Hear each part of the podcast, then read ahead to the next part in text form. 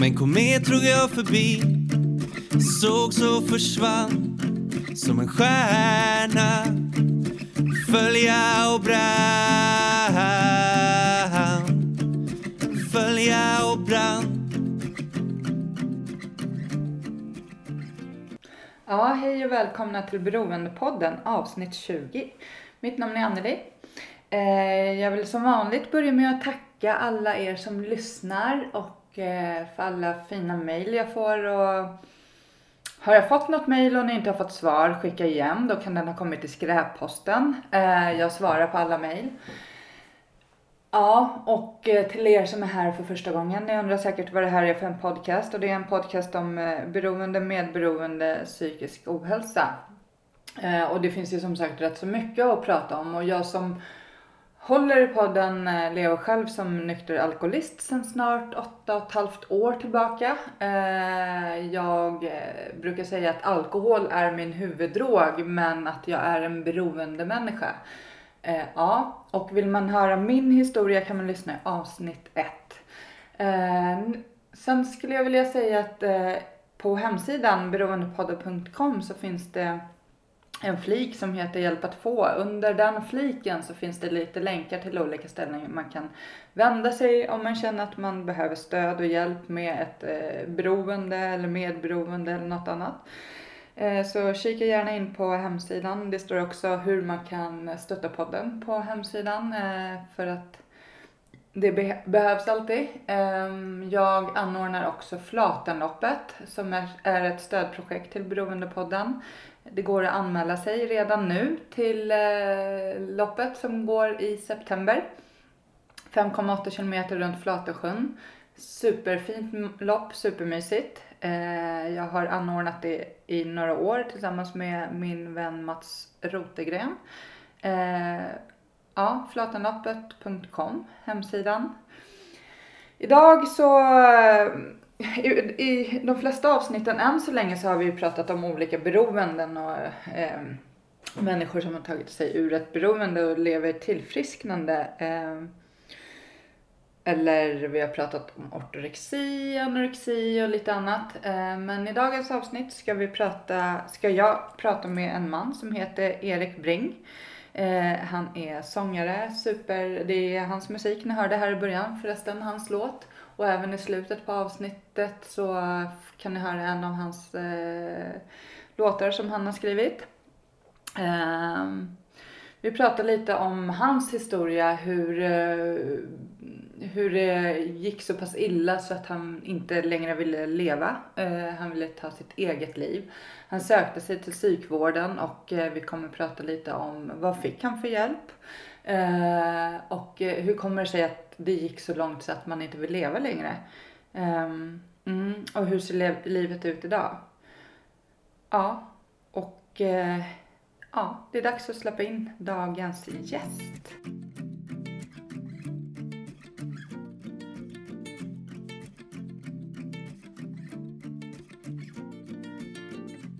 Som en komet drog jag förbi Såg så försvann som en stjärna Följa och brann Följa och brann Idag ska vi prata om psykisk ohälsa. Eh, vi kan börja med att du får berätta lite om vem du är och din bakgrund. Ja, ja men det, jag är 28 år gammal idag. Mm. Um, men när jag var 25 så mådde jag väldigt, väldigt dåligt och um, jag ville inte leva längre helt enkelt. Och uh, så hamnade jag, jag tog inte livet av mig utan jag hamnade på uh, psyket, sluten avdelning. Um, och idag så är jag väl helt medicinfri sedan två år tillbaks då. Jag gick på ganska tunga mediciner där ett tag. Um... Men hur kommer det sig, alltså berätta lite, när du växte upp, eh, har du som vuxit upp dysfunktionellt? Vad är det som har gjort så att du började må så pass dåligt? Alltså har du... Det kom långt senare i livet. Jag skulle säga att jag har nog aldrig upplevt ens tillstymmelse till ångest förrän jag var kanske 17-18 Så att jag växte väl upp i eh, medelklassområde, en eh, villa lite söder, södra sidan av, av stan. Eh, tillsammans med mamma och pappa och min tvillingsyster. Mm. Eh, och vår katt Jaroslava som blev 19 år så att hon var ett år äldre än mig. Så att från att jag var 0 till 18 hade vi samma katt. Så det var som en familjemedlem också. Ehm, och det var, det var, jag hade det bra. Det var mycket kompisar. Jag hade eh, spelade fotboll, schack, gick på friidrott, spelade trumpet. Det var väldigt mycket aktiviteter sådär omkring. Och, um, skolan flöt på bra och allting. Um, så det var, det, var, det, var, det var först senare. Jag, det man kan nämna om min, min uppväxt. Vi saknade ju aldrig eh, det materiella så att säga. Det fanns alltid en grundtrygghet i det och jag kände mig alltid eh, älskad. Jag fick väldigt mycket kärlek hemma men vi pratade ju aldrig om, om känslor. Mm. Eh, så det verktyget, eller vad man ska säga, det fick jag aldrig med mig. Att sätta ord på mina känslor, prata, ventilera och även sätta gränser. Dels för mig själv men mot andra också. Ehm, plus att jag har tänkt lite på det här men som att eh, bland annat min farsa hade ju väldigt tätt temperament eh, vilket gjorde att man kanske, även om jag inte tänkte på det då, var på helspänn hela tiden. Eh, så jag kan tänka mig att det blir lite liknande medberoende. Om jag gör så här då kanske pappa blir arg till exempel. Ehm, men det var, det, var väl, det var väl så min uppväxt såg ut. Ehm, det som är en annan sak som kanske var märklig. Jag gick i samma klass som min tvillingsyster ettan till, till nian i grundskolan. Mm. Ehm, det har väl sina fördelar att hon var ju väldigt mycket mer strukturerad än vad jag var. Så jag började aldrig ha koll på vilka läxor jag har. Jag behöver ha med mig en penna och Mm. eh, har jag ett schema. Utan den biten fick jag lära mig senare i livet. Men sen det, det var väl lite, lite segt det där. Alltså det är ändå en, en upplärningsprocess under den tiden. Och det blir ja, men, som en naturlig uppdelning. Att syrran kanske hängde med med tjejerna och jag med killarna och, och sådär. Mm. Men på det stora hela skulle jag nog säga att de, de var riktigt bra faktiskt. Ehm, Men slutet av gymnasiet där så började min tvillingsyrra må, må väldigt dåligt. Hon drabbades av eh, panikångestattacker och torgskräck och sådär. Mm. Mm. Eh, Så sista året på gymnasiet kunde hon ju knappt eh, åka tunnelbana och sådär. Eh, hon gick ändå ut med, med, med toppbetyg för att hon var väldigt duktig och driven i, in, inom det. Liksom. Så att det finns väl lite psykisk ohälsa i familjen sådär. Eh,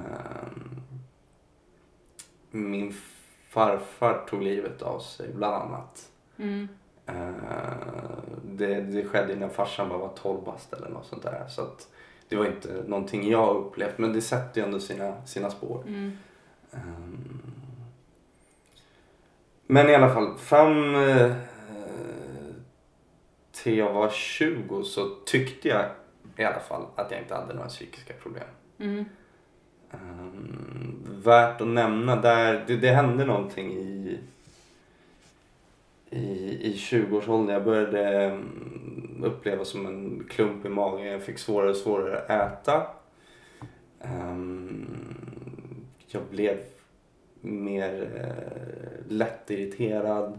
Började bli sjuk hela tiden. Jag var förkyld kanske en vecka, frisk en eller två veckor. Eh, jag tyckte att hur fan kan man vara, vara deprimerad? Alltså, det är ju löjligt. Mm. Så. Eh, Min bakgrund är, kanske ska vara värd att nämnas. När jag växte upp så, så trodde jag på riktigt att man kunde bli eh, musiker, vilket mina föräldrar är. Mm. Eh, eller ingenjör eller läkare, för det var i princip det många av föräldrarna i min omgivning jobbade med. Mm. Ehm, jag vill inte bli musiker av den anledningen att jag såg dels hur mycket mina föräldrar jobbade ehm, när de inte eh, spelade och sådär. Det är mycket etc. Och sen så eh, de jobbade ofta kvällar och helger och sådär. Och ehm, mina eh, kompisars föräldrar, de hade ju alltid det. Eh, att de var lediga tillsammans och gjorde alla de här roliga festerna och så här som jag var med på. Så det, det, det, det tyckte jag om. Jag hade fallenhet för eh, matematik och, och, och sånt där. Så jag, jag var i en ganska fyrkantig miljö kan man säga där man inte pratade så mycket känslor. Jag gick natur, matte, data på gymnasiet här i Kärrtorp faktiskt. Mm. Mm. Ehm, och fortsatte på, på KTH. Så att det var ju mm, väldigt fokus på logik och eh, logiska resonemang och sånt där.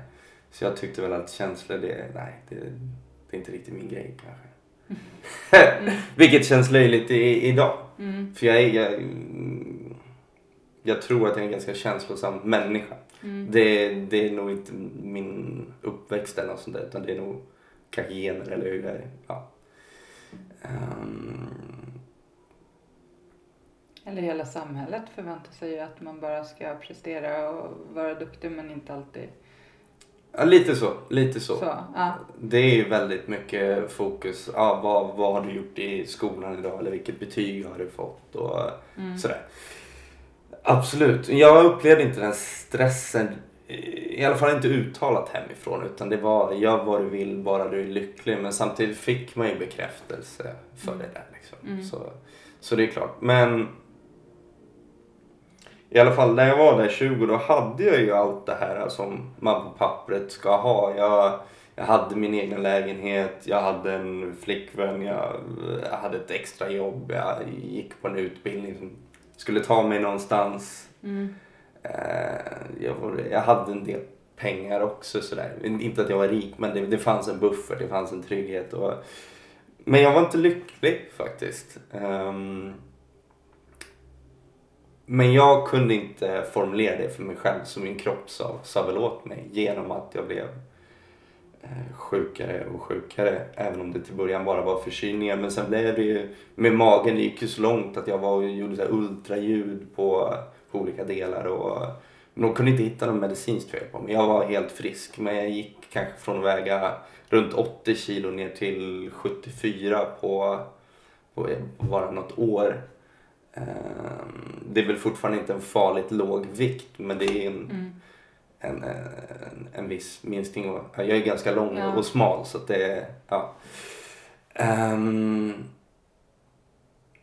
men då, jag blev, jag blev i alla fall klar med, med tre år på, på KTH även om det sista året inte, inte kändes särskilt bra eh, faktiskt. Så då hade jag bestämt mig att jag skulle ta ett friår och åka till, till Australien. Det hade jag bestämt mig för redan innan, innan jag började plugga. Så jag hade lagt undan pengar på banken som jag inte kunde komma åt på tre år. För jag visste att kan jag det då kommer de nog vara, vara borta. Mm. Ehm, men då satt jag ju för det där dilemmat. Okej, nu, nu har jag ändå byggt upp någonting som är ganska bra här hemma. Eh, men jag har svårt att om jag har bestämt mig för någonting att inte göra det. Så att då eh, sa jag upp lägenheten och sa upp mig från jobbet och mm, gjorde slut med tjejen och, och sen drog jag till Australien och var där i, där i åtta månader. Och mm, det kändes skitbra förutom just det där och göra slut med tjejen. Där hände, det, blev, det gjorde jävligt ont i mig. Eh, Att, att såra en annan människa sådär. Och där hade det nog varit jävligt bra haft lite verktyg att Jo, det är klart att du sårar den här människan men samtidigt är det ju, det är ju okej. Det är ju, folk gör slut. Mm. Liksom. Det, men jag mådde dåligt över det. Eh, men i alla fall, att komma till Australien och ehm, släppa allting här hemma var så fantastiskt. Jag tror att jag pratade med två polare eh, en gång var kanske under en åtta månaders period och jag eh, pratade med min familj fyra gånger totalt kanske. Mm. Resten av tiden, jag, jag reste med, med några vänner i tre månader, eller tre och en halv kanske, och sen var jag själv i fyra och en halv månad. Mm. Och det var så skönt för på något sätt då kunde jag ju välja. Vem, vem vill jag vara? Och göra upp med mycket eh, Eh, saker. Jag, från att vara så här, nej jag ska gå dit från punkt A till punkt B snabbt liksom. Så var jag så här, åh vilka fina byggnader och sånt där. Um, det var där jag började skriva allt med musik. i Australien då. Jag jobbade på en, på en farm och sen eh, skulle de resa bort. Så jag tog hand om den i två månader, eller två veckor själv.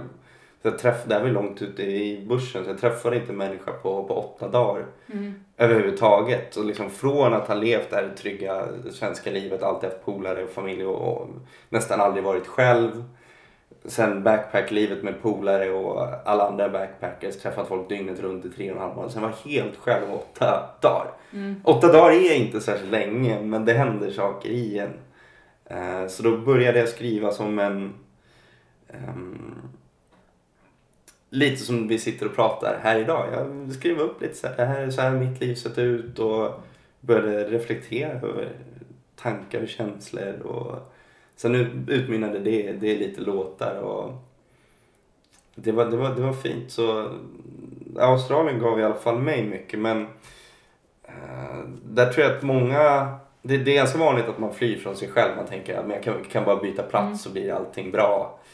Ehm, jag ska inte säga att jag flydde från mig själv. Jag, när, jag, när jag kom dit så, så mådde jag faktiskt bra.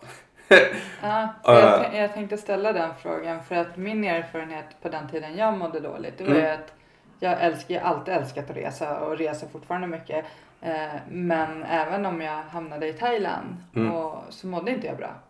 Men du eh, kände att du mådde bra när du, alltså det där... Ja, du, alltså det, det, det, det tog ett tag att växa till. Jag menar, jag hade inte ätit ordentligt på, på mer eller mindre ett år. Jag hade ju fortfarande problem med lite förkylningar och så, jag var ju försvagat. Men, men successivt så, så mådde jag all, allt bättre. Mm. Eh, klumpen i magen försvann. Jag började lägga på mig väldigt mycket vikt igen. Eh, jobbade på farmer så här, fysiskt så att det, det, det, det var fick vara ute i, i naturen, ta hand om djur och Ehm, nej men så, jag mådde jag mådde bra men jag mådde väl inte helt 100%. Jag hade faktiskt behövt bearbeta ganska mycket. Ehm, men det var inte en, en, en riktig flykt från mig själv. Nej, det, det, det tycker jag inte. Um...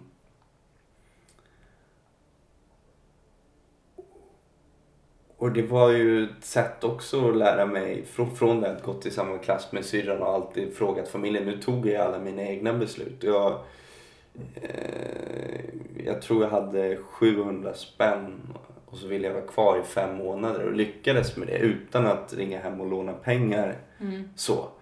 Eh, Genom att jobba för mat och boende. Sen tog jag lite extra jobb här och där. Så alltså det, det, var, det var väldigt stort för mig själv att inse att men jag klarar det faktiskt själv. Så. Och jag tror att hade jag mått riktigt dåligt i mig själv fortfarande då hade jag nog inte klarat av det faktiskt. Ehm, men poängen som jag ville komma till det var ju när jag kom hem sen Mm. när jag lämnade Sverige så var jag inte lycklig. Och jag åkte ifrån mina problem. Men när jag kom hem och då var jag, jag var skitglad. Liksom. Jag hade haft det hur bra som helst. Jag längtade ju faktiskt hem för att det Även om det är jätte, jätteroligt att vara backpacker och även när jag jobbade på farmor då kanske jag hade mitt egna rum sådär.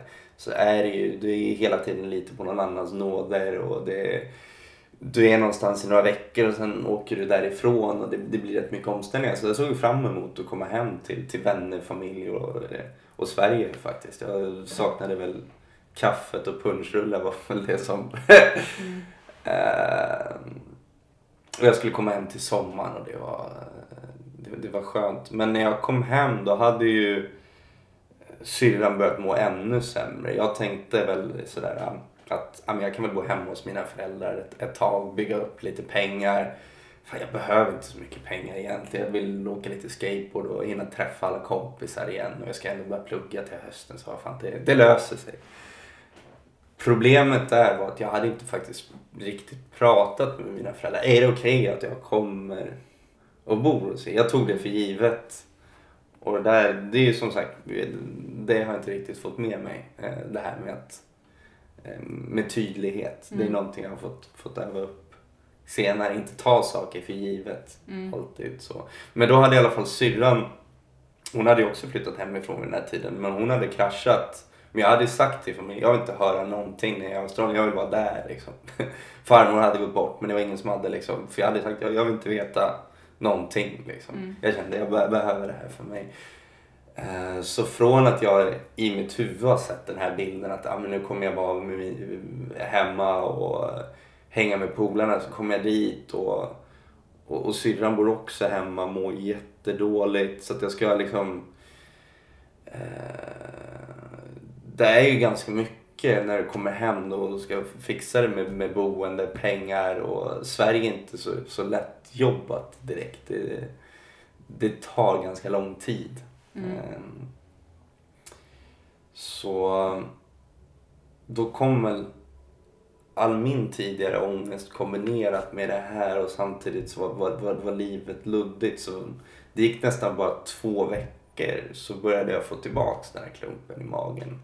Jag började bli sjuk igen. Och, Eh, från att ha varit, eh, inte haft några sådana problem på, på kanske fyra månader på slutet i Australien. Så, ehm, Och där kan man väl säga att, att, att det verkligen började eskalera successivt. Det var, jag började plugga på, på KTH igen. Fick min första riktiga ångestattack andra dagen. Jag bara, det bara låste sig i kroppen. Här ska jag inte vara. Sådär. Mm. Eh, så jag bara gick därifrån.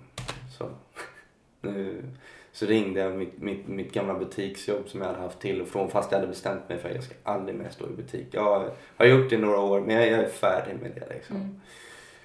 Eh, lyckades snacka mig in där men då hade jag det här riktigt lös anställningsform. Inga fasta tider utan så här inringd samma dag eller så, så där, där fanns det ju ingen riktig grundtrygghet att bygga några rutiner eller någonting omkring. Samtidigt så hade jag ju faktiskt till min lycka lyckats få tag på en lägenhet. Ett rivningskontrakt där jag fortfarande bor i, i Hammarbyhöjden. Men jag, jag flyttade in med eh, en säng, en matta och två solstolar och, och mina gitarrer det, det var, och lite kläder. Det var det jag ägde.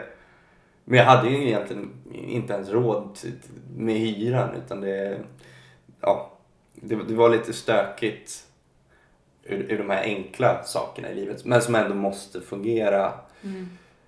Samtidigt i slutet av Aust- Australien så hade jag träffat en, en svensk tjej på en spårvagn där.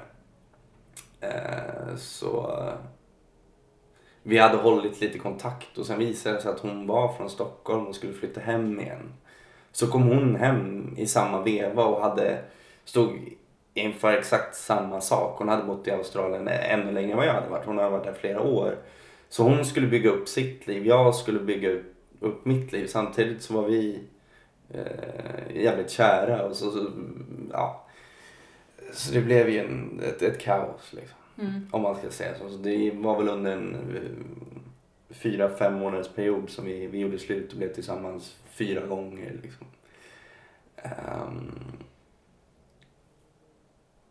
och dessutom så kanske jag tidigare hade varit den här lugna, logiska människan men nu blivit mer känslostyrd och mm, jag tror att man kanske attraherar eller attraheras av det som man själv är och den här människan var eh, väldigt så känslosam. Mm. Men jag hade ju inte verktygen just för att hantera känslor och sätta gränser så det, det, blev, det, blev, det blev riktigt kaos. Mm. Eh, så då kommer väl, när jag tidigare hade haft problem att äta och problem med, med infektioner så där fick jag mitt tredje problem. Jag började få svårt att sova. Jag mådde verkligen, verkligen inte bra. Det var ju ofta minst en natt i veckan där jag var vaken helt. Och jag, jag tror att det, det räcker nästan för, för en människa att kanske inte sova på en natt så känner man sig ganska... Mm. Ja, du, du, du vet känslan liksom. Det, det, man är inte på topp Nej. riktigt så. Så att då lyckas jag stacka mig in på min utbildning igen faktiskt. Fast det, det är väldigt svårt att börja just ingenjörsgrejer till, till, till våren. Men jag lyckades på något sätt komma in så jag började plugga Inte för att jag ville plugga, det hade jag ju redan hoppat av. Men det skrämde mig ännu mer att vara i butiken och inte få in stadigt med pengar och så. Så här kan jag verkligen säga att jag var på, på flykt hela tiden. Det var... Um, jäkligt stressad så jag började ju tappa vikt igen och uh, sömnen blev Ja, det, det är jävligt obehagligt att, att vara van att kunna sova när som helst, var som helst och plötsligt. eh, Du vet, jag kunde gå ut och springa två mil och liksom eh, dricka bara kamomillte. Jag kunde inte sova ändå. Mm. Eh, under den här tiden så, så, så jobbade jag väldigt hårt för att eh, hålla det samman. Jag kunde ju fortfarande inte koppla det till att jag hade psykiska problem. Jag tyckte bara alla de här yttre faktorerna löser sig så skulle det vara lugnt. Det är inte mig det är fel på, det är, det är allt det andra. Så jag var väldigt såhär, ja, jag slutade dricka kaffe vilket jag gör nu idag. Eh, på den tiden snusade jag inte så jag hade liksom inga sådana laster. Jag hade mer eller mindre slutat helt med alkohol. Ehm, det var så här, okej, zink, magnesium, det är bra när man ska sova. liksom, allt, all, allt sånt där liksom. Mm. Men det gick inte ändå. Ehm, men i alla fall, det tog helt slut med den där tjejen. Jag började läsa några kurser med lite gamla polare på KTH då. Eh, vi drog igång ett, ett band med musiken igen så att jag, på något sätt så, så började livet landa lite igen. Uh, jag kan inte säga att jag mådde bra, jag hade ju fortfarande mina problem men det, där var det på väg uppåt igen i alla fall. Uh, Men jag hade fortfarande, jag hade inte gått och pratat med någon. Jag hade inte liksom, allt det här som gjorde att jag hade problem, det hade, det hade jag fortfarande inte, inte löst. Att det, det var väl en tidsfråga innan någonting skulle, skulle skita sig igen. Vilket det då gjorde när jag blev, blev kär en gång till. Man kan väl säga att det är väl lite min, min triggerpunkt så att det, Mm. där väcks eh, starka känslor. Så att jag träffade en ehm, nästa tjej som var, eh, eller är, alla, båda de här har jag fortfarande kvar lite, lite i mitt liv. Det tog några år att hitta tillbaks men nu är vi vänner i alla fall så det, det är bra. Men träffade den här tjejen och hon hade allt det jag saknade. Hon kunde verkligen prata känslor.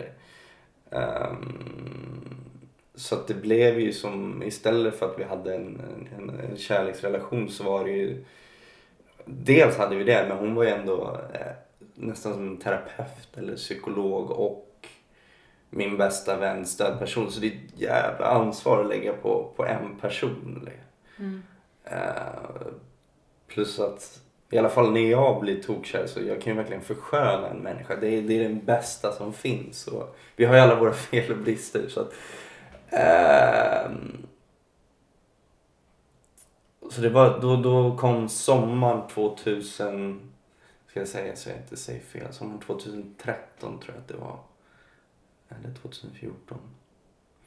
Det spelar inte så stor roll, det är inte, det är inte viktigt för historien. Men då blev ju utbildningen, den, den, den slutade ju till, till sommaren. Och jag hade ju varit så stressad så jag hade inte fixat det här med, med sommarjobb, den här svenska framförhållning man måste ha hela Ja. tiden. Så jag lyckades fixa in på någon sommarkurs i marinbiologi. Eh, bara för att eh, där kunde jag få in lite pengar. Jag hade inget intresse av fiskar sådär. Annat än att det kan vara gott att äta och det så. Men eh, hon tjejen blev klar med, med sin utbildning här i Stockholm och eh, reste bort härifrån. Eh, var inte helt säker på om hon skulle komma tillbaka. Hon började tid att fundera vilket eh, givetvis är rimligt. Ja, det var ju stressande då men ja. Eh, killarna i bandet, de hade ju sina grejer under sommaren så det försvann. Jag hade börjat spela fotboll igen faktiskt för första gången på, på flera år. Så att det, den säsongen tog ju slut. Så att det gick ju bara på inom loppet av några veckor. Så allt det jag hängde upp livet på försvann. Det skulle ju komma tillbaks till hösten, absolut. Men eh, jag hade inte det lugnet. Ehm, så jag blev ju allt mer stressad och just när man inte sover då slutar aldrig tankarna sådär. Så att du varvar och, och tänker och jag, jag kände så fort jag var med den här tjejen då var det lugnt, då kunde jag ju sova. Eh, då hade jag ju någon att prata med. Mm. Ehm, så det blev jätteviktigt. Så jag åkte upp och, och hälsade på henne. Men då hade ju de här sakerna verkligen börjat blomma ut riktigt starkt. Så att jag var ju helt så här, jag måste äta nu, den här tiden, jag måste med mig det här. um, och nej, nu har jag inte sovit, nu är det här riktigt rätt, lättretlig och det är ju klart att hon hade ju också sina funderingar. Ska vi vara tillsammans eller inte? Men jag, jag var ju helt så här um, inne i mitt. Jag kunde inte säga att det här är ju också en stressig situation för henne. Hon var ju, hon hade ju alla svar. Mm. Ehm, så det slutade med att jag blev skitförbannad, satte mig i en bil som jag hade lånat och bara drog därifrån. Uh, kände så här skitbra. Här kan man väl nästan säga, jag har diagnosen eh, manodepressiv eller, eller bipolär även om jag inte har haft en formell eh, utredning för det så är det de har skrivit när jag varit inlagd på, på psyket då. Men här upplevde jag väl någon form av eh, mani. Att den här känslan när jag sitter där i bilen. Jag blev sket, jäkligt kreativ. Jag svängde in till vägen flera gånger och skrev så här låtar. Och den här känslan i kroppen, den är svår att beskriva. Men det var, det var sån eufori. Oj, vad, vad bra jag mår. Det här är helt fantastiskt. Det är, nu, nu har jag släppt allt. Allt kommer lösa sig. Och sen en vecka senare, vad har jag gjort? Nu har jag ingenting kvar. Mm. Ehm,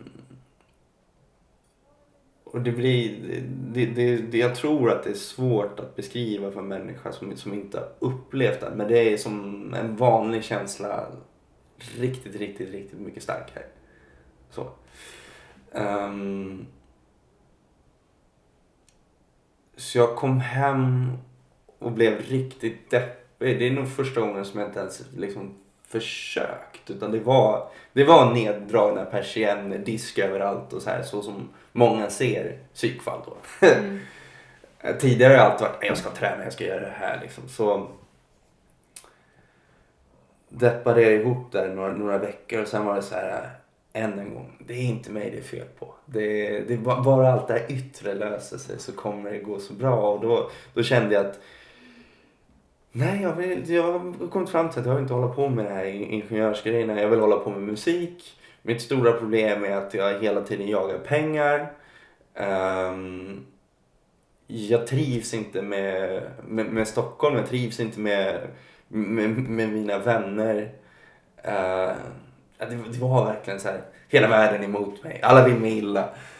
Så jag, jag, när jag blir driven så har jag en förmåga att, att ta mig fram. Så jag lyckades komma in på en utbildning eh, på en annan ort i, inom musik för de hade lite försenad eh, antagning och sådär. Så jag ringde dit och fick provspela och, och kom in och var skitglad och samtidigt var jag så deppig över allt det andra och mitt sätt att, läsa lösa det var jag gick ut och sprang och sprang och sprang. Eh, fast jag kunde inte sova så att kroppen återhämtade sig inte. Jag kunde inte äta så kroppen återhämtade sig inte. Så jag fick ju sån information i foten att jag knappt kunde gå. Vilket gjorde att jag varvade upp ännu mer. Okej, nu har jag förstört någonting. Jag kommer aldrig mer kunna springa. Vad är lösningen då? Jo, då gick jag till gymmet. och tränade stenhårt. Mm. Vilket gjorde att när jag äntligen skulle börja den här uh, musikutbildningen och äntligen få tiden att bara sitta och spela och skriva. Så hade jag muskelinflammation i båda armarna. Ehm, så pass allvarlig att jag, jag, jag liksom inte kunde knappt lyfta någonting. Och det där går ju över. Men när du varvar upp så där tänker jag, jag kommer aldrig mer kunna spela. Så jag trodde ju på riktigt då att jag kommer aldrig mer kunna springa, jag kommer aldrig mer kunna spela gitarr. Um, ja, det... Men då var jag där på den här skolan, men jag hade ju lämnat hela min omgivning som hade i alla fall lite koll på mig. Ja men det här är Erik. Även om jag dels hade ju förändrats lite, ganska mycket faktiskt från, från Australien. Men sen sista halvåret, eller till och med året, så hade det ju varit fullt fokus på de här tjejerna. Så jag hade inte knutit kontakt med, med särskilt många polare igen. Och i och med att jag inte mådde särskilt bra, jag var inte så jävla rolig att hänga omkring. Utan det... Men visste, jag förstod omgivningen att du inte mådde bra? Alltså din familj och vänner och så här under de här åren?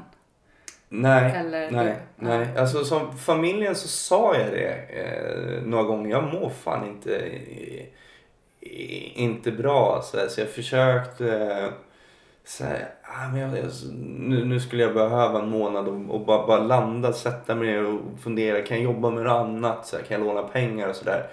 Men det är nog enda gången de, de inte har så här, eh, stöttat mig. Sen har jag fått jättemycket hjälp, både ekonomiskt och Mm. med, med praktiska saker. Men just den gången då, då var det att då kändes det ganska utnyttjade tror jag efter eh, det med, med att jag hela tiden hade tagit saker för givet. Så de sa nej men nu har du har satt dig i den här sitsen, nu, nu får du reda ut det sådär. Ehm, det blir väl något så här när man säger att ah, men alla är curlade nu för tiden. Ah, men nu, nu slår vi ner näven, nu får du klara dig själv. Och det, jag är inte oförmögen till att fixa saker men när jag, om man mår dåligt så är även lätta saker ganska, ganska svårt. Mm. Så. så de förstod väl lite. Sen polarna tror jag inte riktigt förstod för att det, det blir ju från att vi, vi har varit i den här logiska miljön och haft skitkul tillsammans. Men när vi träffas har det alltid varit så okej nu idrottar vi eller nu Mm. spelar vi dataspel eller nu brädspel och, och det händer i tävlingar och, och sådär. Ganska mm, hård jargong, jävligt rolig också sådär. Alltså med glimten i ögat, man klankar ner på varandra sådär. Mm. Men så kommer jag och så här, men grabbar alltså, så här känner jag, vi kanske inte alltid ska vara så hårda mot varandra. Och, det, det blir ju det blir, blir en liten kontrast sådär liksom. Plus att under min eh, KTH-tid och, och tiden därefter så eh, drack jag väldigt mycket. Mm. Inte, inte sådär, äh, men, men det, alltså ganska hårt ändå tre gånger i veckan kanske. Mycket fester och sådär. Och mm, mitt sätt när jag fick alla de här fysiska problemen som berodde mycket av, av psykiska saker Mm. var att jag kunde inte dricka längre. Jag mådde så jävla dåligt om jag drack. Liksom. Det var ofta det som utlöste att jag blev förkyld eller, eller sådär.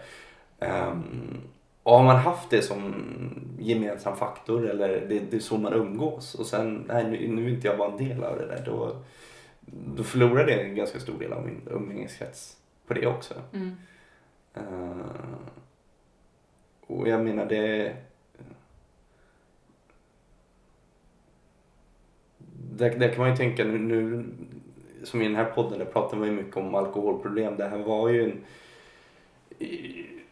Jag vet inte var, var man sätter gränsen där. Är tre dagar i veckan tungt festande för mycket om man är 23 år eller 25 år student? Kanske, kanske inte liksom. Det, Mm. Ehm,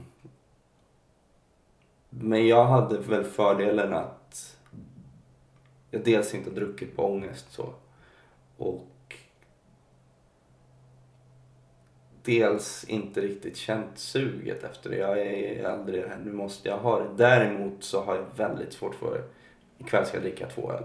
Jag är allt eller inget ganska ofta. Så. Plus att min farsa har inte druckit på 30 eller 35 år fast vi har aldrig pratat om varför sådär. Men eh, ja, jag, jag, jag tror inte att det, är- det är någonting för mig. Så jag dricker fortfarande till och från men det, det är ingenting jag, jag uppskattar. Det, det var skönt i Australien, där levde jag ju helt utan det. Men svensk kultur är ju väldigt Mm. Romantiserande kring det. Mm. Så. Eh, vilket jag tycker är rätt synd. Mm. Eh, men samtidigt när jag väljer bort som sagt, nu, nu blev det en väldigt lång parentes. Jag är bra på de här parenteserna. Ja. Men för att knyta ihop just den så är om jag väljer bort alkoholen och träffar människor som inte liksom samlas kring den. Nu har jag ett, ett helt annat umgängeskrets som, som tilltalar mig mer även om det initialt gör att jag kanske blev rätt ensam. Så. Mm. Ja. Ehm, så nej, min omgivning hade väldigt, väldigt dålig koll på hur jag mådde. När jag var där nere och och började plugga då, då kom jag ju som den glada killen jag är med, med den energin. Samtidigt så, så blev det ju um, redan efter två veckor så sa jag ju till um, hon som, som ledde utbildningen, jättehärlig, fantastisk kvinna, jätte, jättevarm och när vi hade våra sånglektioner det blev ju nästan mer att jag satt och pratade och jag mådde och vad fint det är någon som, som lyssnar liksom så. Mm. Eh, men då sa jag, jag mår riktigt dåligt så hon körde faktiskt in mig till, till, till psyket där då. Eh, och jag hade lite kontakt med en kurator där. Eh, men det blev verkligen som att jag föll genom sto- stolarna. Alltså som att eh, de på skolan tyckte att ja, nu har han kontakt med, med psyket så han får säkert hjälp där. Och, och psyket tänkte väl att men han har väl skolan och eh, familjen tänkte att han är där och skolan tänkte att Äh, men, så att alla trodde nog att äh, men han får nog hjälp sådär och plus att jag har en förmåga att nästan alltid verka må bra. Så jag, jag, jag vet inte varför. Det, men, men så är det. Um, så det, det, det har nog varit väldigt svårt för omgivningen att se. Och sen ett stort problem är att istället för att jag har sagt att nu är jag väldigt ledsen eller och, och faktiskt visat det så har jag antingen eh, dolt det, inte för att jag har tänkt det utan det är då bara, nej men det är känsla, det är trams, vad fan, nu ska vi ha kul eller så har jag varit jävligt arg. Um, Mm. och jag vet inte om det, är, om det är något manligt eller kvinnligt sådär. Men jag kan tänka mig att män har större tendens till att bli, bli aggressiva. Um, och där är jävligt bra med min uppväxt att det är så rotat inom mig att inte vara fysisk. Så att hur arg jag än har varit, jag har verkligen sagt jävligt sjuka, sårande saker. Men jag har faktiskt aldrig varit fysiskt aggressiv mot någon. Vilket är fantastiskt idag.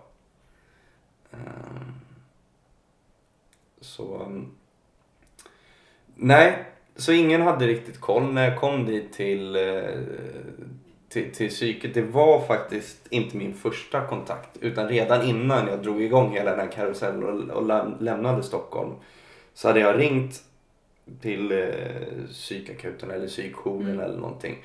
Att ta det samtalet det är, ganska jobbigt. Dels om man mår dåligt och sen om man inte är van att prata känslor med. Jag känner fan det här är inte bra alltså. Mm.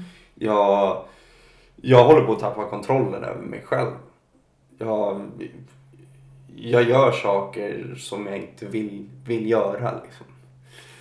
Ehm, jo, men du förstår, det är semestertider just nu. Ehm, men ring en vårdcentral så kanske du kan få lite hjälp där. Så jag ringde Björkhagens vårdcentral tror jag blev rekommenderad till. Mm. Jo, men vi har semester här också. Du kan få komma om en månad och få prata med vårdpersonal. Um, månad är ganska lång tid och jag är inte sådär, när jag har bestämt mig för att nu vill jag göra någonting eller sådär då, då kör jag bara. Jag kan vara lite långsam i starten men när det väl sker då sker det. Så att i väntan på det här samtalet som skulle komma en månad senare så hann ju jag eh, åter liksom hyra ut lägenheten, göra mig av med allting här hemma och lyckas flytta in i något studentrum någonstans. I något sätt där jag tänkte det här är ju jä- bra Erik, jävligt bra lösning liksom. Um, så att jag kom dit till, till psyket och då tänkte jag, men fan nu, nu är jag ändå här, nu måste jag verkligen få hjälp. Um, och kommer jag, jag tror, och det låter jävligt konstigt, men att det första jag fick där i väntrummet det var ett, ett formulär. Mm. Där jag skulle skatta hur stor är chansen att du tar livet av dig. Mellan 1 till 10 då. Och sen lite så här, hur tänkte du gå tillväga? Jag vet inte om det här är ett figurerat minne jag har eller om det är verkligheten. Men jag tycker att det är, det är ett ganska märkligt sätt att ge till någon som mår jävligt dåligt. Det här pappret med, ja, hur tänker du ta livet? Ja, ah, jag funderar på att göra så här liksom. Sen fick jag träffa en eh, AT-läkare där. Och tänkte nu får jag äntligen prata ut. Fan, det är, kanske få lite verktyg hur ska jag strukturera någon samtalskontakt. Liksom. Nu tar vi tag i det här. Mm. Ja, nej men du är inte skriven i den här orten. Uh, Så jag har ingen möjlighet, jag kan inte lägga in dig här. Ehm, och du förstår att för att få samtalshjälp, det är flera månaders kö. Eh, Jaha, jag bara, men jag måste, jag måste verkligen ha någon att prata med. Nej, men det, det kan du inte få. Men däremot så rekommenderar jag att du tar de här antidepressiva pillerna. Mm. Och då ska det nämnas att jag var ju, jag försökte ju eh, lösa mina problem genom träning, kost och sådär. Så att det där med att ta en substans för att däm- dämpa min ångest, det var inte någonting som jag ville göra. Jag fick i alla fall det här receptet och sa nej, nej men tack. Så att då gick jag därifrån och tänkte, äh, men fan jag får väl ingen jävla hjälp liksom. Det, är- det är skitsamma. Så jag tickade på där ett tag, men jag hade ju fortfarande det att jag kunde inte sova. Det var ofta minst, nu var det nästan uppe i två nätter i veckan där jag inte sov alls.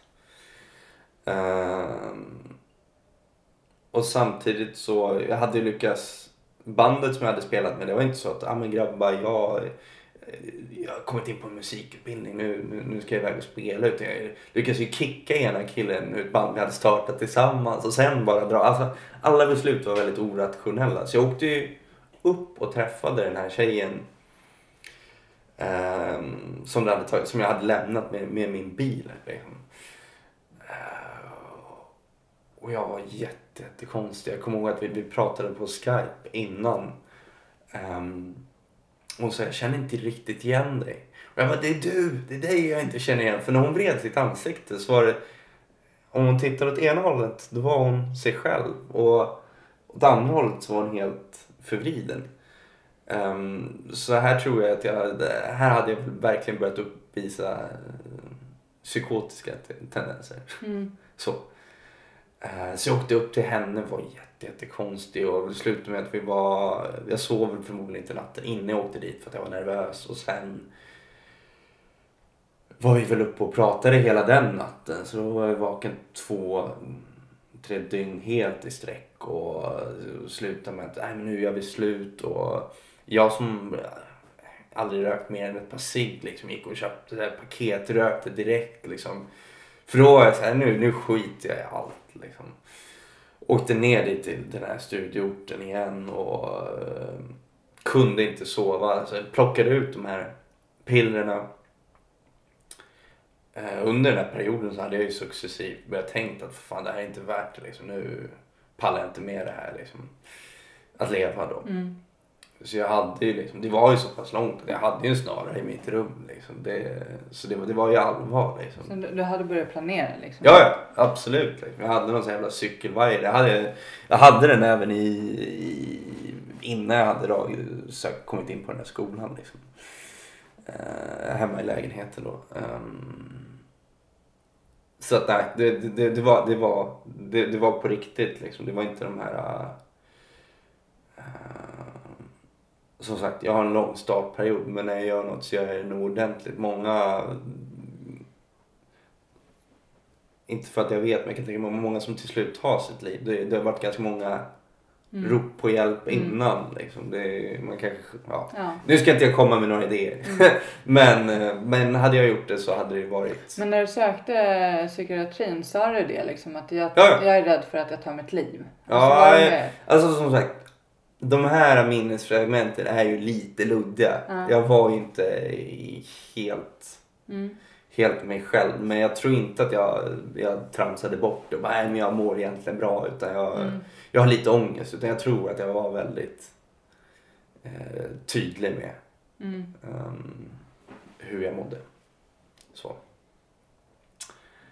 Eh, så jag plockar i alla fall ut de här pillerna för det är så här någonting. Jag måste, jag måste bara få sova nu.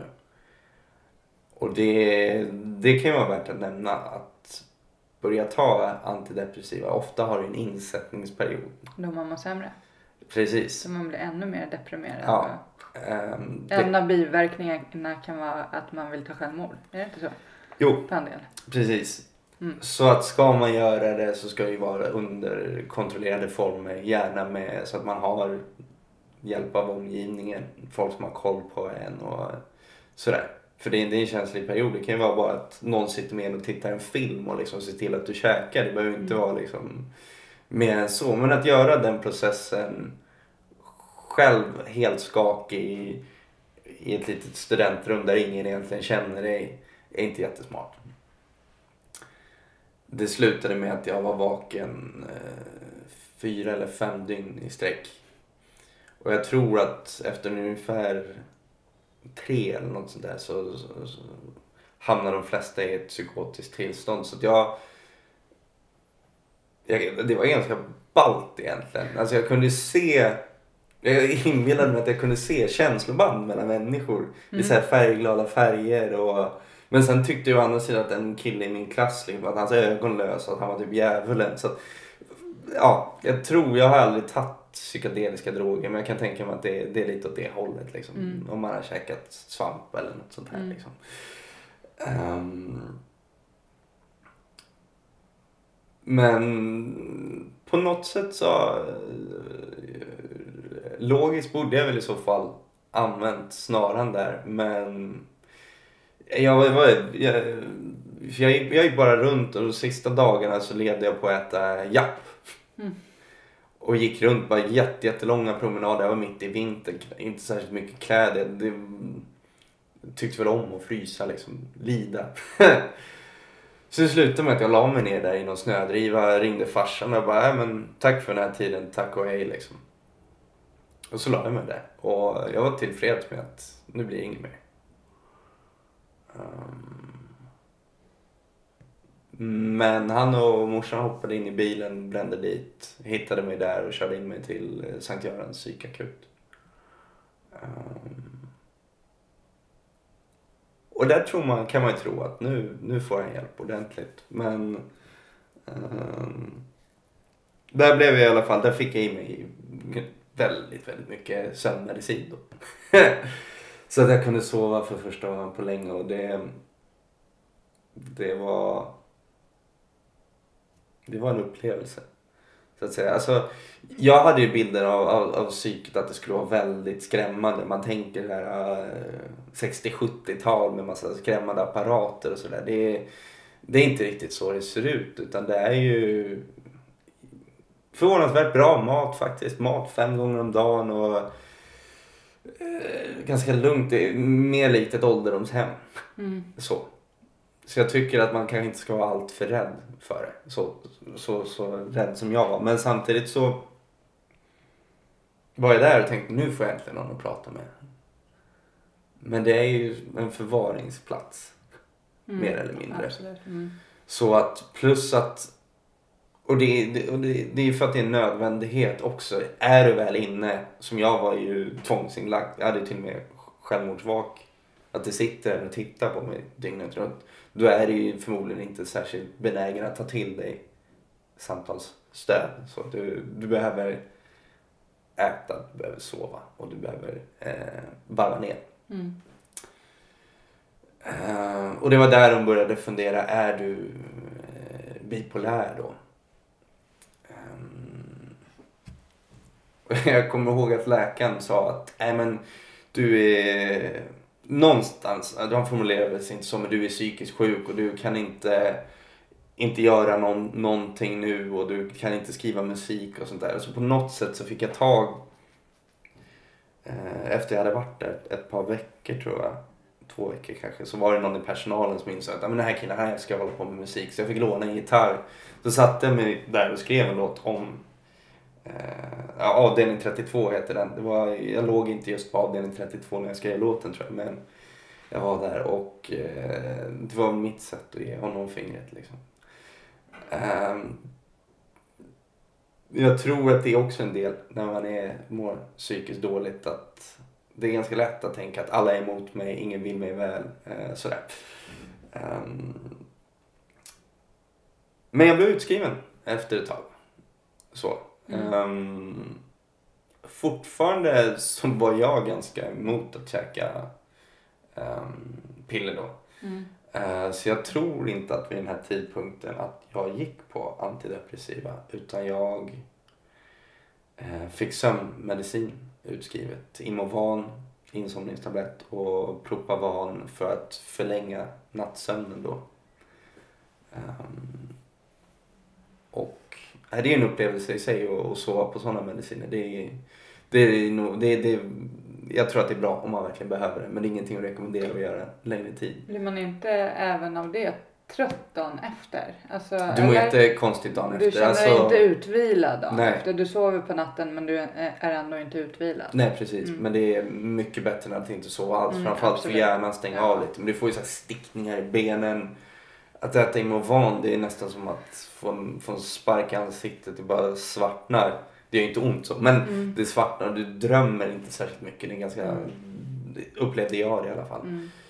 Eh, plus att Imovan är beroendeframkallande så det är ofta att du måste trappa upp Mm. och kanske bli beroende.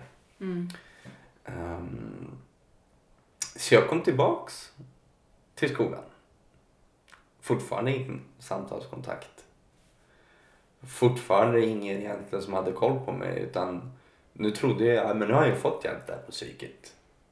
Jag hade några recept på fickan, det var, Ja. det, var det jag hade. Du hade inte fått någon annan... Ingenting. Mm. Ingenting.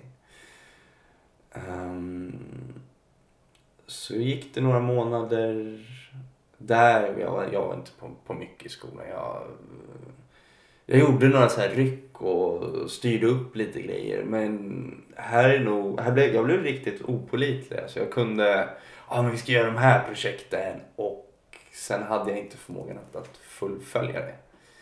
Så att man kan väl säga att där accelererade väl den här som kanske är bipolärt manodepressivt. Jättemycket energi drar igång hur mycket och sen bara ligga platt och inte kunna genomföra det. Så gick det en period till och sen började jag krascha igen. Men nu var ju mina föräldrar så pass de insåg att äh, men det här håller ju på att braka åt helvete igen. Så då hamnade jag på psyket igen, tvångsinlagd. Um, och då tog vi väl beslutet att nej, men jag, ska, jag kan inte åka tillbaks till, till, till skolan. Jag måste ha några som har koll på mig. Så jag flyttade faktiskt hem när jag blev utskriven till mina föräldrar. Um, och då var jag, då, då åt jag antidepressiva. Ehm, um, Mitazapin åt jag framför allt, vilket har som biverkning att du blir väldigt, väldigt trött under en period, vilket är perfekt om du har sömnsvårigheter. Du tar innan du går och lägger dig, så somnar du och du sover på riktigt. Uh, för mig var fördelen också att en biverkning var att du får ökad aptit och går upp i vikt. Så det var ju ett sätt att lösa två av mina största problem. Uh, samtidigt upplevde jag att jag blev väldigt uh, känsloavstängd. Ja, det här är okej. Det här är okej. Allt var okej. Det var inte panik och det var inte glädje. Allt var bara okej. Mm. Uh, jag kunde inte uppleva rädsla. Från att ha varit ganska så här, okej okay, nu ska vi åka skidor men jag tar gärna den röda backen för den svarta det är lite för läskigt liksom. Så kunde jag ju åka med liksom skithög musik på, på bilvägar på min skateboard hur brant som helst liksom. Ingen konsekvens sådär. För jag kände ingen liksom rädsla. Um,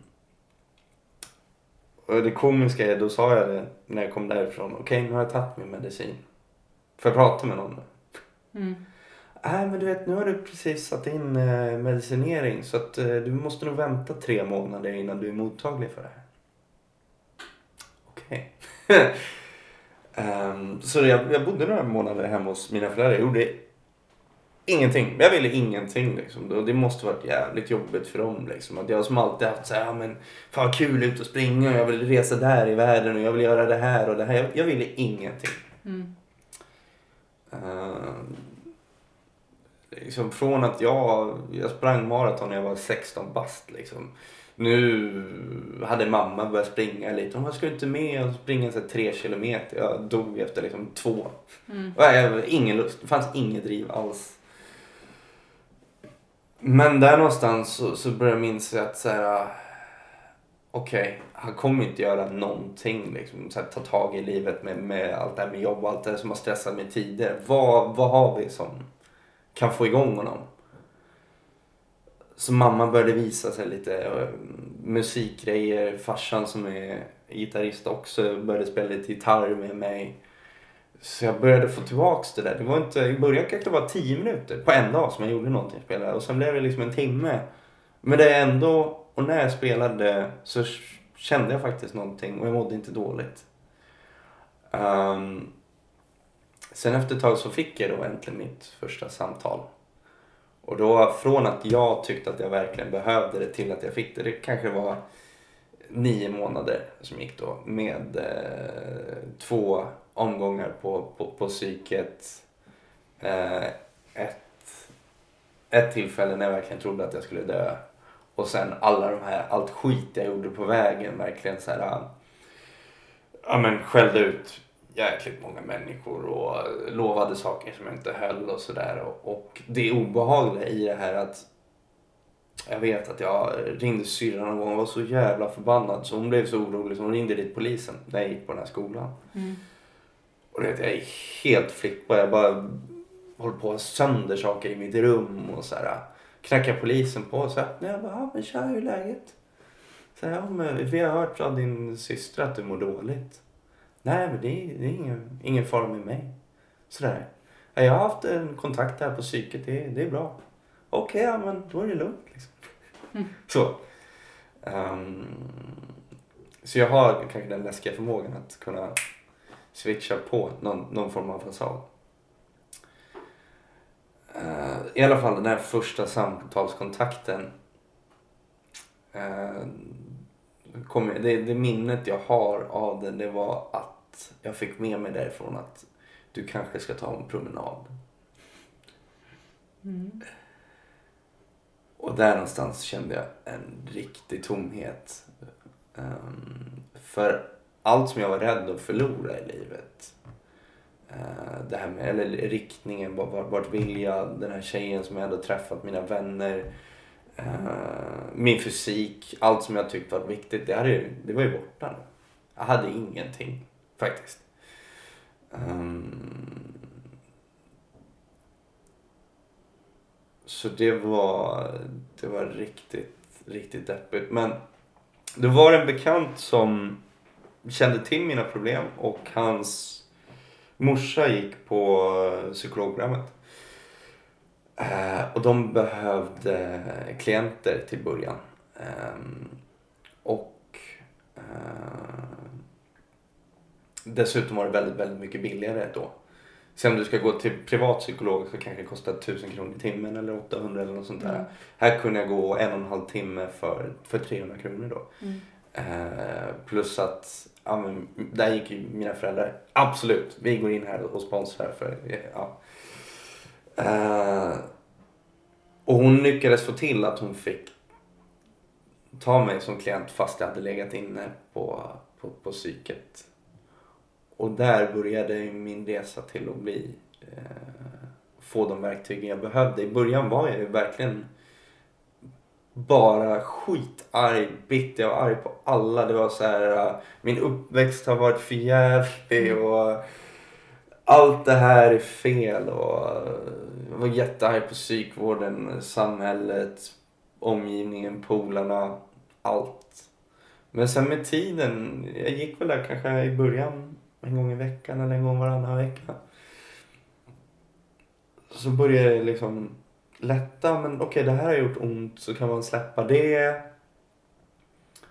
Och just det här att få lära sig sätta ord på sina känslor och hon hade ju ingen annan relation till mig. Så att jag kunde ju säga att så här tycker jag och det här är jobbigt utan att det blir en, en motreaktion. Utan ja, du tänker så. Och det kan nog vara ganska viktigt tror att, att ibland få ventilera saker utan att bli död. Mm. Um, så jag hittade någonting jag verkligen brann för, musiken. Jag började få samtalshjälp där det faktiskt kändes som att det här är någonting vettigt. Det var inget så här, okej okay, nu går det tio gånger snabb KBT och har några saker utan det var grotta ner sig och sen börja bygga upp någonting igen. Um, sen fixade en polare till syrran in mig på, det var en flyttfirma som behövde extra personal över sommaren. Sommaren skulle precis börja. Eh, så du vet, jag är ganska gravt medicinerad. Min medicinering ska nämnas, det kändes inte som att någon riktigt hade koll på. Jag tror jag hade sex, sju olika recept. Mm. Och jag, tar lite den här idag, kanske lite det här liksom. Jag kollade sista pillerburken jag fick utskriven så bara, det här står ju retard på. De bara, nej det heter retarde. Jag bara, okej. Okay. Så det är en medicin som var framtagen för folk med um, vad är det, narkolepsi? Epilepsi. Mm. Men det ska tydligen hjälpa mot folk som är bipolärt ute. Varvar upp och får de här svängningarna. I alla fall, medicinen hit och dit. Men han fick sig med på den här flyttfirman och jag har ju jättedåligt både självförtroende och självkänsla. Jag tycker jag är inte värd någonting, jag kan ingenting. Så jag kommer på det här som jag tror att ska vara en anställningsintervju. Jaha, ja men uh, tja, du har ett par armar och ben, här har du ett par kläder, du ska vara där imorgon. Mm. Så jag kommer dit av alla de här medicinerna och inte ha det här drivet, du blir jävligt långsam. Alltså, jag hade inte gjort någonting vettigt på så sex månader också. Liksom. Jag går där och ska liksom bära lite bord och pirra lite saker och eh, en här rullgrej. Um, ehm, så jag blir tokutskälld av den här arbetsledaren och vad, vad fan håller du på med? Så här, jag bara, shit, nu är det någon som ställer några krav här. så jag jobbar på och i slutet av dagen så jag kan inte säga att jag gjorde ett jättebra jobb eftersom jag var helt novis. Så fick jag ändå höra, ah, jävligt bra jobbat idag grabbar. Det var en ganska skön känsla att okej, okay, nu har jag gjort någonting. Jag kommer hem, kroppen är trött, jag går och lägger mig. Kommer tillbaks och så var just det här fina att i början av varje eh, arbetsplats, man jobbar med massa olika människor och sådär, så tar alla av sig handsken och tar varandra i hand. Och det är ett sätt att, jag ser dig, mm. nu kör vi igång. Mm. Mm. Det är ganska ovanligt på rätt många arbetsplatser nu för tiden. Men jag tycker det är väldigt fint. Och sen eftersom jag är som jag är så slutade det att det började med att jag nästan gick och kramade alla grabbar liksom. Sen var det ju vissa riktiga förortskillar som bara det där är tramsigt liksom. Sen kanske några månader senare, okej okay, nu ska du få din kram liksom. Så det, var, det var väldigt fint. Uh, så tredje grejen där, jag fick väl tillbaks en identitet, ett, ett värde. Att nu gör jag någonting. Och fjärde saken, jag fick tillbaks pengar med ekonomi. Mm. Um, och det gjorde att jag kunde ta tillbaks min lägenhet efter ett tag. Som jag hade hyrt ut då. Och jag hade inte haft råd att ta tillbaks den och jag var inte redo att göra det heller. Um, så då, då flyttade jag tillbaks och sen ehm, um, vi väl tillbaks till, till min trigger. Då mådde jag så pass bra att jag träffade nästa tjej. Um, och då kände jag att jag tycker verkligen om den här människan. Och jag borde känna så pass mycket mer. Jag vill inte ta de här medicinerna längre. Um, men där gjorde jag ju för första gången i den här resan någonting rimligt. Jag trappade ner successivt. Mm. Det var inte så att jag bara slutade över en natt utan det var kanske under en månads tid åt jag en halva dosen. Efter att jag, jag först plockade jag bort allt onödigt. Jag höll mig till en medicin, mirtazapin. Var det jag åt. Eh, och sen så eh, en fjärdedel stos ytterligare en månad. Och sen var jag medicinfri. Jag hade fortfarande några Imavan och Propavan om det var så att sömnen skulle, skulle börja spöka. Och det gick inte många månader så tog det slut med henne. Eh, även om jag hade lyckats börja komma igång och nå upp till någon form av nästan normalt liv så var jag fortfarande ganska trasig och, och så. Men för första gången i mitt liv så allt föll inte utan det var så här, fan vad ledsen jag är men jag kunde gå och prata om det. Jag hade lyckats hitta nya vänner som förstod det här och liksom min polare, ja men du kan sova hos mig en natt eller två och sen var det lugnt liksom. Um, ja. Um, men tror du att det var samtalen, alltså nu, du punktade upp fyra saker som, mm. som ändå gjorde så att du kom tillbaka liksom. Mm. Eh, men samtalen har hjälpt jättemycket känner du eller? Absolut. Ja. Mm. Och det är därför jag känner att vikten, hade jag fått jag säger inte, jag kanske hade kraschat ändå. Mm. Men som i mitt fall, även om jag har haft mina eh, inre demoner eller vad man nu ska kalla dem Mm. och absolut inte hanterat situationen bra. Så i och med att jag saknade de verktygen så, så blev det ju ringa på vattnet med just det här med, med jobb, pengar, Mm. eh, boende etc.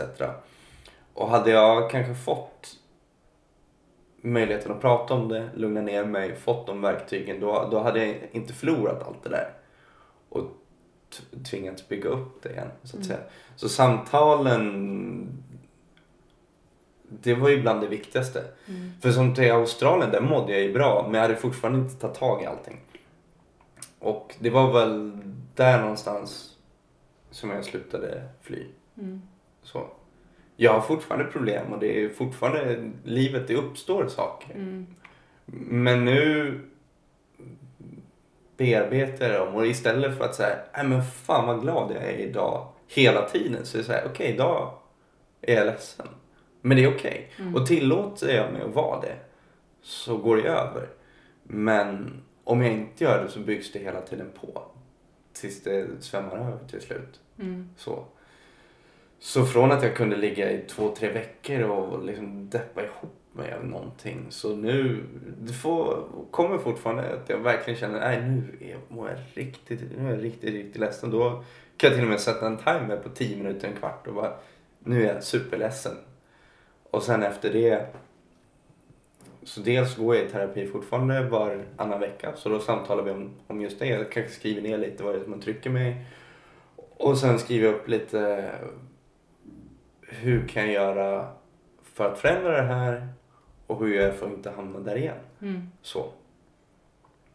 Och där kan jag tycka som re- relationssaker, eh, där, där har jag en känslighet och det kommer ju alltid göra lite ont. Men genom att kanske sätta tydliga gränser att det här är viktigt för mig eller våga säga att kan vi inte göra så här istället? Då behöver inte jag bli eh, lika arg eller upptriggad eller sådär. Så att det, ja, det är jätteviktigt. Jag, jag tycker att de samtalen har gett mig den pusselbiten i livet som jag har saknat. Mm.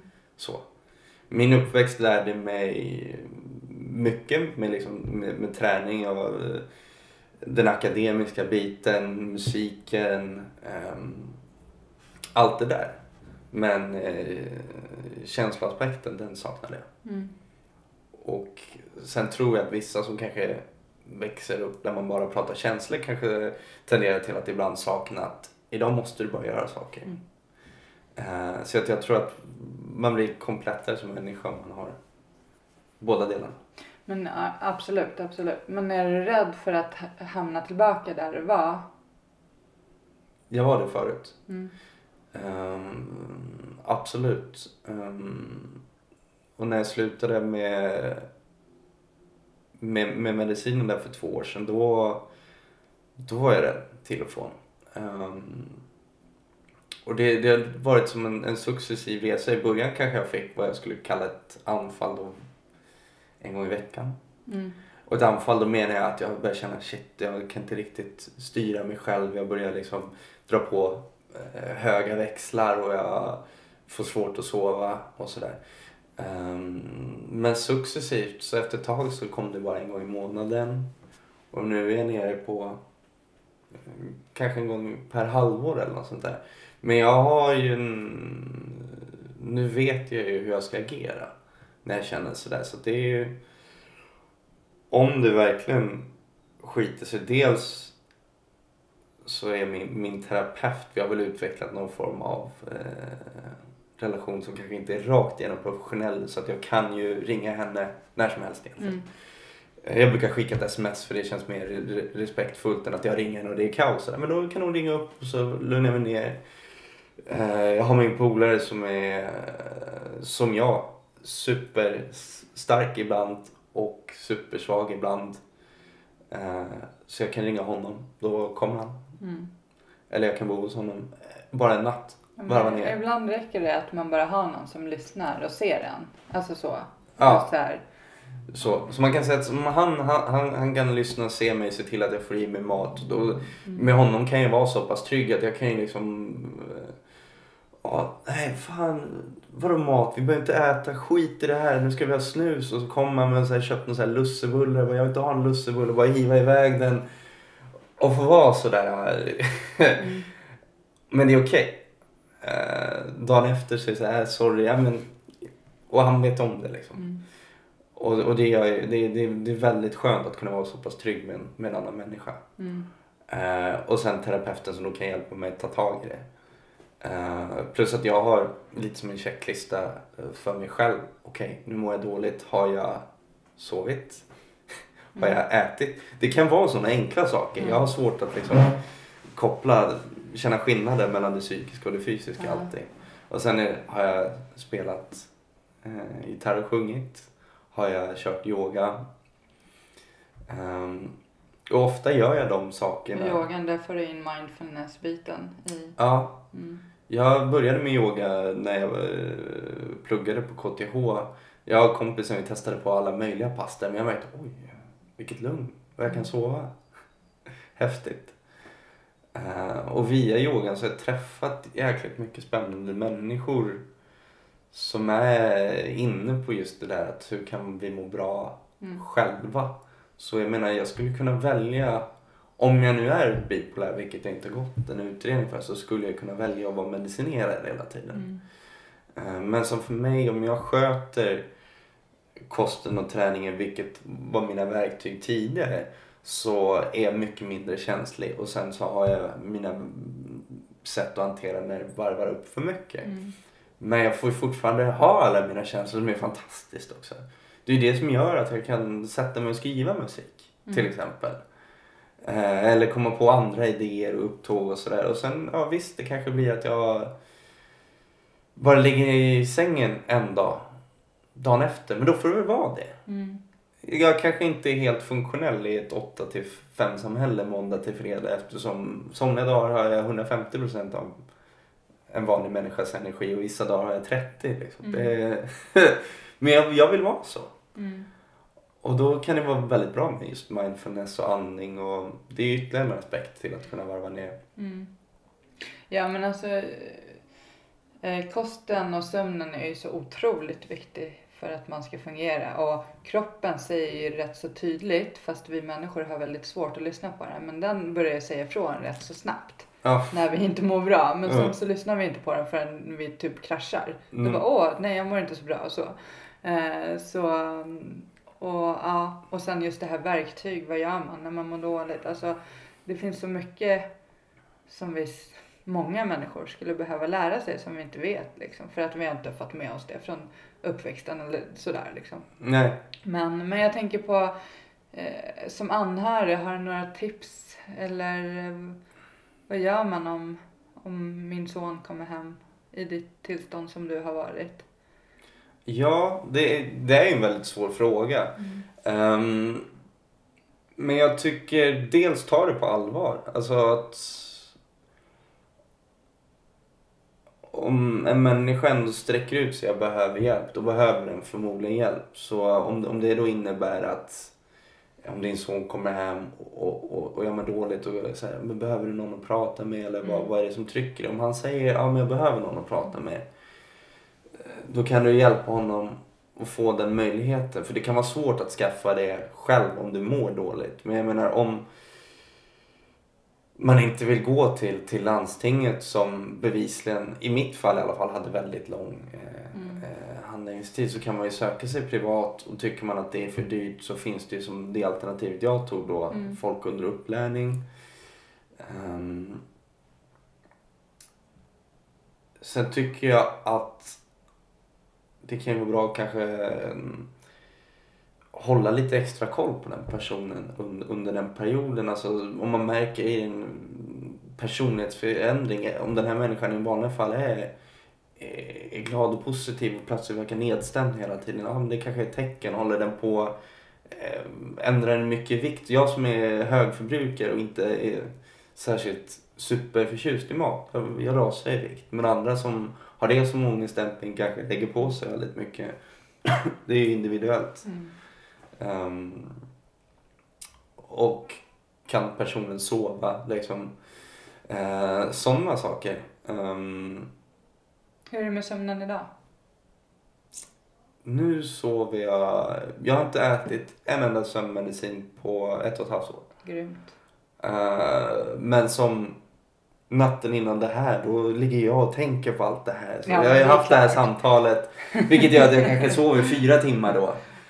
Men, det, i natt så kommer jag sova åtta eller nio Ja. timmar. Men Och- det är väl mänskligt inför en sån här grej, att sitta på en intervju och öppna upp sig. Det är klart att sömnen kanske är lite halv Ja, men jag tycker det är kul. svår Jag tycker det är kul. innan. Så. Liksom. Men, Så skillnaden är nu, är jag vaken Eh, Jag är nästan aldrig vaken. Jag är, jag är aldrig vaken en hel natt längre Mm. faktiskt. Men om det blir så att jag går ner så att jag sover eh, fyra timmar. Det, det går ju liksom en natt. Det är inte jätteskadligt för, Mm. för hjärnan eller kroppen Mm. så. Men framförallt så är det nästan alltid för att det är någonting jag vill göra. Mm. Inte för att jag ligger i ångest. mm. Um, där har jag en, eh, när jag känner att jag är uppvarvad så finns det, brukar jag göra en yogameditation. Man sitter och sjunger lite eh, mantras och det tar ungefär en, en kvart. Finns till och med en, list, en, en Spotify-låt så sjunger man till med den och det gör på något sätt att jag, jag blir lugnare. Mm. Ehm, så allt det där hade jag innan. Jag försökte med yoga, jag försökte med, med, med kosten och jag försökte med, med teer etc. Som inte funkade för att jag var så pass uppvarvad och kroppen var full med, med all stress. Mm. Ehm, men nu när jag hela tiden mår rätt bra så funkar det oftast. Ett jätte, jättebra tips där på sömnen faktiskt. För eh, som det du sa, eller sätta på någon så guided meditation i hörlurarna om man har svårt att somna in. Liksom. Bara få tyst på alla tankarna. För det är ju det som gör så att man inte kan somna. Liksom. Det är, Ja. Så det, det är super. Det använder jag ibland. Ja, Jag sover oftast bra nu för tiden. Ja. Men, men jag har ju känt igen mig mycket i din historia. Det är därför jag sitter här och småfnitts... fniss- Ja, vad är det? ja, men jag tycker- jag- För att det, det är liksom... Ja. Ja, och jag, jag känner så jag kan prata om det och skratta på för vissa av de här grejerna är ganska, det är nästan lite komiskt också ibland. Liksom.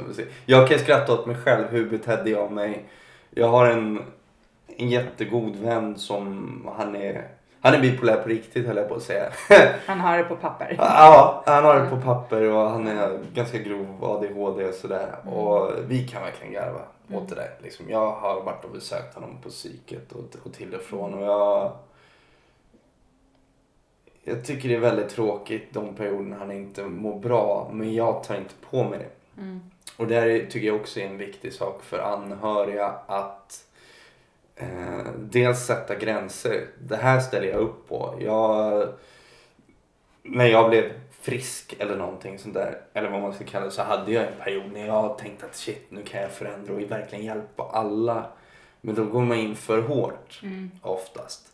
Utan det är så här. Jag kanske kan hjälpa den här personen att få samtalshjälp. Jag har skickat ganska många till, till olika terapeuter. Liksom. Mm. Eh, och sett till att de har, har kommit dit. Men jag kanske inte kan eh, vara med dem dygnet runt eller jag kan inte hjälpa dem styra upp just det där för just nu måste jag fixa saker i mitt liv. Så det, det handlar ju om att kunna ta hand om sig själv tillräckligt så att man kan hjälpa andra också. Ehm, Absolut. Mm. så det är just gränserna och sen tycker jag att det blir en väldigt stor sak. Till exempel om din son skulle må väldigt, väldigt dåligt. Det påverkar givetvis dig också. Vilket gör att om han går och pratar med någon så kanske du också behöver gå och Ja, prata med och någon. det finns ju stöd och hjälp att få som anhörig också. Ja, Mm. eh, för det här är, jag har inte forskat eller liksom reflekterat så mycket över medberoende som jag antar att du kanske Mm. har eh, tänkt och mött med folk som, Mm. som är här. Men jag kan tänka mig annars utvecklar man lite, lite Mm. den, de tendenserna. Mm, absolut. Och det finns ju jättebra medberoende program, 12-stegsprogram som är eh, gratis att gå. Jag har ju på hemsidan beroendepodden.com så har jag en flik eller en, eh, som heter hjälp att få och under den eh, fliken så finns det lite olika länkar till olika ställen man kan vända sig till i alla fall. Nu pratar jag till de som lyssnar. Ja. Det var- Men du, vi måste tyvärr avrunda. Vi har suttit och pratat jättelänge nu och Ja. jag, jag har egentligen tusen grejer jag skulle vilja fråga och säga och tankar och men jag, eh, Ja. Ja, som sagt jag har en tendens till att bli lite, lite, lite Ja. långdragig. Men, eh, jag, är, långrandig. jätte- jag är jätteglad att du eh, har varit med och att eh, du idag mår bra och koll på bitarna. Eller vad ska man säga? Ja. Så. Och Ja. Är det något du skulle vilja avsluta med? Som du känner att... Ja, jag Ja, kan kanske avsluta med tre saker som jag tycker är viktigt att ta med sig från den här, Mm. det här avsnittet då. Och det är väl att du är värd någonting, Mm. även om det ibland är svårt att se.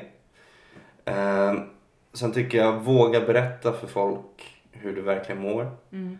Eh, stå på dig, få den hjälpen du behöver. Och sen nummer tre, glöm inte bort att även leva och skratta och njut. Utan det är lätt att ibland grotta ner sig för mycket i, i det mörka. Utan se till att du får, får det stödet du behöver men resten av tiden njut av livet. Mm. Så. Tack så jättemycket. Ja, tack.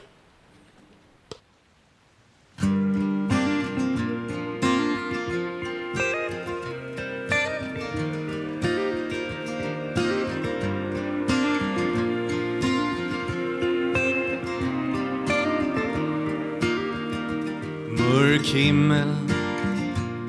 Ett regn faller sakta ner. Det får mig att minnas en stad En stad jag lekte i som barn. Grågrå människor i svarta, så svarta kläder. Men jag min sorglösa dag Ett vackert minne som alltid finns kvar Stockholms gator och torg Ett liv så långt ifrån sorg ba ba da da ba ba da da ba ba da da da da da da da ba ba da da ba ba da da ba ba da da da da Dyster T-baneperrong Ett liv inrutat i betong. Stäng ut det andra med musik. Fokusera allt på att bli rik. Här finns en dyster atmosfär. Ett liv kretsat kring karriär. Men jag min sorglösa dag. Ett vackert minne som alltid finns kvar. Stockholms gator och torg Ett liv så långt ifrån sorg. Ba ba da da. Ba ba da da. Ba ba da da da da da da da. Ba ba da da. Ba ba da da.